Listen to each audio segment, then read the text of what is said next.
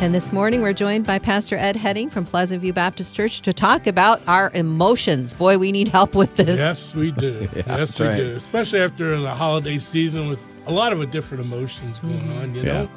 Well, first thing we do when any of us enter into this world is we cry. We leave the warm and familiar confines of our mother's wombs and then we celebrate our entrance into the world by screaming and crying. Sorry. Yeah. And the cry is a sign of life and health, but at the same time, it's a start of something we will do from time to time throughout our lives. And we're going to cry a lot because we've entered into a world that's dealing every moment with the consequences of sin due to what happened back in the Garden of Eden. Mm-hmm. Paul even says in Romans 8 that this world is groaning, looking forward to mm. redemption. Well, we all have emotions, and it's part of being a human being, being made in God's image. And so, how do we deal with our emotions when we have raging anger, or when we're overwhelmed with joy, or when we're mourning and grieving to the point that we just can't cry or talk about it anymore? And Psalm 42 is a psalm of lament. And in this chapter, we get a snapshot of how the psalmist deals with his feelings and emotions. First of all, what does it mean to lament? Well, lamenting is not the same as crying. Lamenting is moving beyond sorrow and going to God with our pain, with our mourning, and our questions. Hmm. And lamenting is unique to Christians. The world mourns, the world cries, the world experiences sorrow, but they don't have anywhere outside of humanity to turn to. That's right. And the Bible's filled with people who have experienced plenty of sorrow. And so lament is a form of prayer and different from crying. It's talking to God about our pain and its purpose to build trust between God and the person in the position of lamenting and to help the one lamenting renew their confidence in mm-hmm. God. Mm-hmm. So the first thing we see here in Psalm 42 is the longing to find God. And I'm going to ask Deb if you'd read verses 1 through 3. Sure. As a deer pants for flowing streams, so pants my soul for you, O God. My soul thirsts for God, for the living God. When shall I come and appear before God? My tears have been my food, day and night, while they say to me all the day long, Where is your God? Yeah. Notice the beautiful picture here, the simile of a deer who's extremely thirsty and he's looking for that life giving water to quench his thirst. Mm-hmm. The psalmist is yearning, he's longing for God's presence. He has an intense longing to hear from God. And it's God who brings the spiritual living water to quench the soul's thirst. So the human soul longs, it longs for rest and peace and joy, fulfillment, contentment, and hope. Hal Lindsey said this, the writer of uh, The Late Great Planet Earth Man can live about 40 days without food, about three days without water, about eight minutes without air, but only for one second without hope. And what is your soul longing for today, our listeners, as you think about this? Is it the perfection of heaven and God ruling and reigning in righteousness as you see the chaos of sin and its consequences all around us? Is it longing for God to come to comfort you because you lost a loved one in your family during this recent holiday season?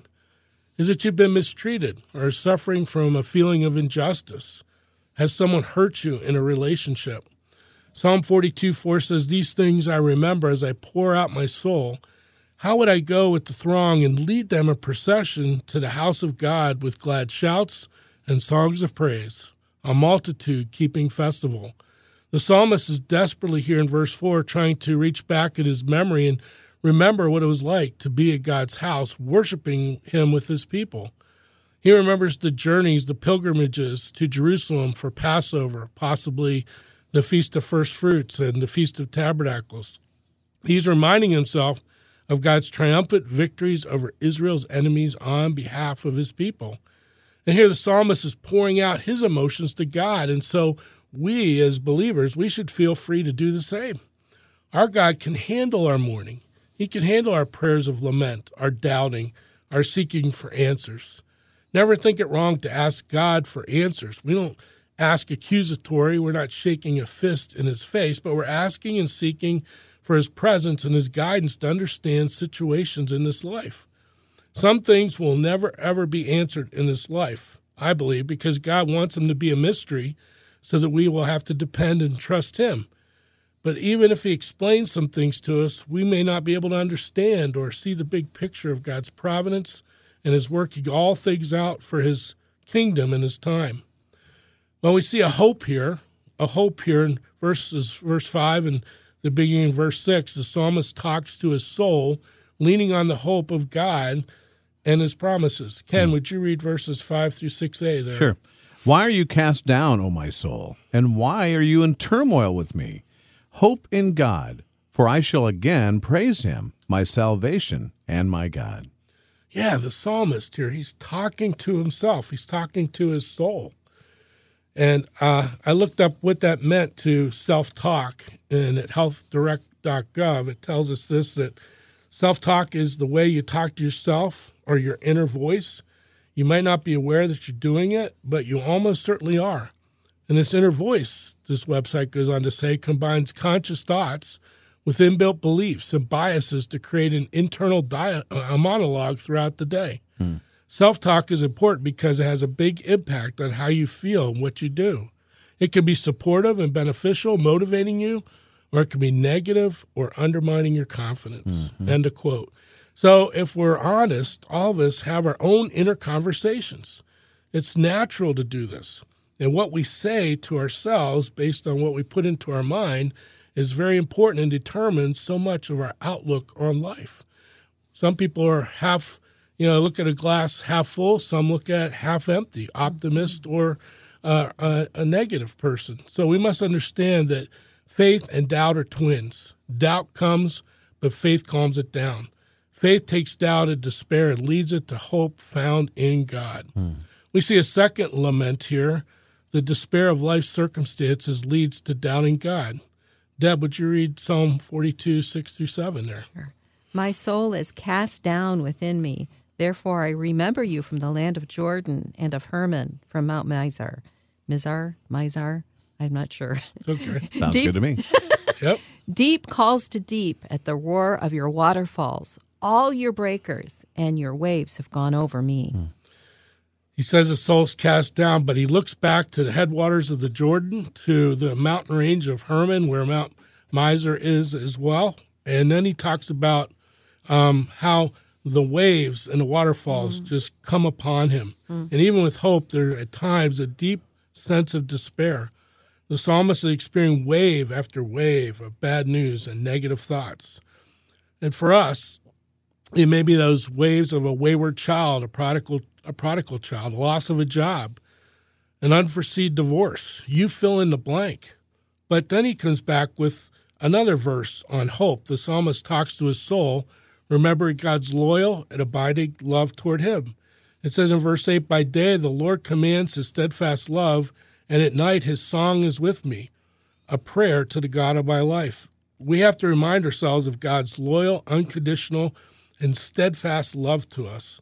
Day and night, the verse says that God is faithfully caring, protecting, and blessing us to shape us in the image of His Son. Mm. And He filters all the things through His providence before they come our way. So the silence of God is the next lament in the face of mockery and persecution. Mm. And Ken, would you read verses 9 through 10? Mm-hmm. I say to God, my rock, why have you forgotten me? Why do I go mourning because of the oppression of the enemy? As with a deadly wound in my bones, my adversaries taunt me, while they say to me all day long, Where is your God? Yeah, and so we can imagine how Jesus felt this way when he was on the cross. He felt mm-hmm. forgotten. He felt abandoned on the cross when he said, My God, my God, why have you forsaken me? Hmm. And sometimes it feels our prayers are just bouncing off the ceiling we wonder why is God silent in answering my prayers and seeing my needs and doing something about it. Sometimes it's really hard as well when we see other Christians growing and being blessed in their Christian walk. And it makes us wonder what's wrong with us? How will I get out of feeling these downcast emotions? How long will I have to feel this physical and emotional pain due to the situation I'm in? But he closes with this hope at the end of this chapter, verse 11. The psalmist talks to his soul about God's future saving acts of grace. Verse 11, he says, Why are you cast down, O my soul? And why are you in turmoil within me? Hope in God, for I shall again praise him, my salvation and my God. The psalmist repeats to himself the same thing he said to himself in verse 5. He's reminding his heart and soul not to be downcast or troubled, but first, uh, but find ultimate and lasting hope in God. He's praising his way out of his despair, and God will continue to make us into his image through the experience of our life. Philippians 1 6 is a great promise to close on, and I am sure of this that he, God, who began a good work in you, will bring it to completion at the day of Jesus Christ. And that gives us tremendous hope. Mm-hmm. So, four elements you see as a pattern in this psalm to deal with lament. First of all, turn it over to God, bring it to Him, bring your complaint, ask boldly for help, and choose to trust Him. Mm-hmm. I like what this one pastor said, Pastor Mark Vroegop in Indianapolis. He said, Lament is the prayer language for God's people as they live in a world marred by sin. It is how we talk to God about our sorrows as we renew our hope in His sovereign care. To cry is human, but to lament is Christian. Mm-hmm. And I hope this uh, helps and ministers to some of our listeners today who may be going through some very difficult emotional times. Yeah.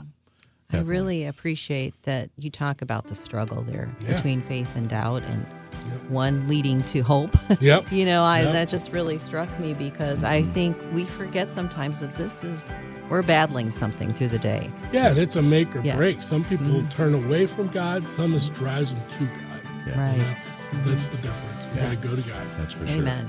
That's Pastor Ed Heading. He's from Pleasant View Baptist Church, and we appreciate you, Ed, so much. Thank you, and Happy New Year. Happy New Year to you.